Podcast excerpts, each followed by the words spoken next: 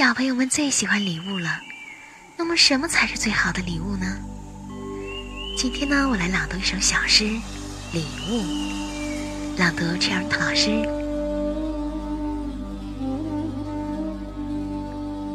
多么快乐的一天，雾早就散了，我在花园里干活儿，蜂鸟停在忍冬花的上面。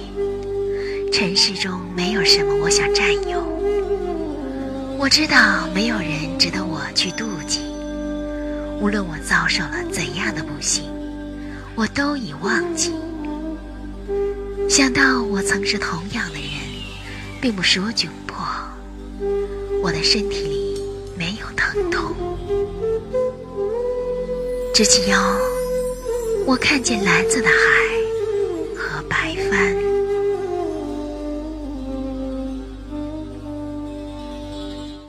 我们的微信公众号是樱桃乐活英语，等你来挑战哟。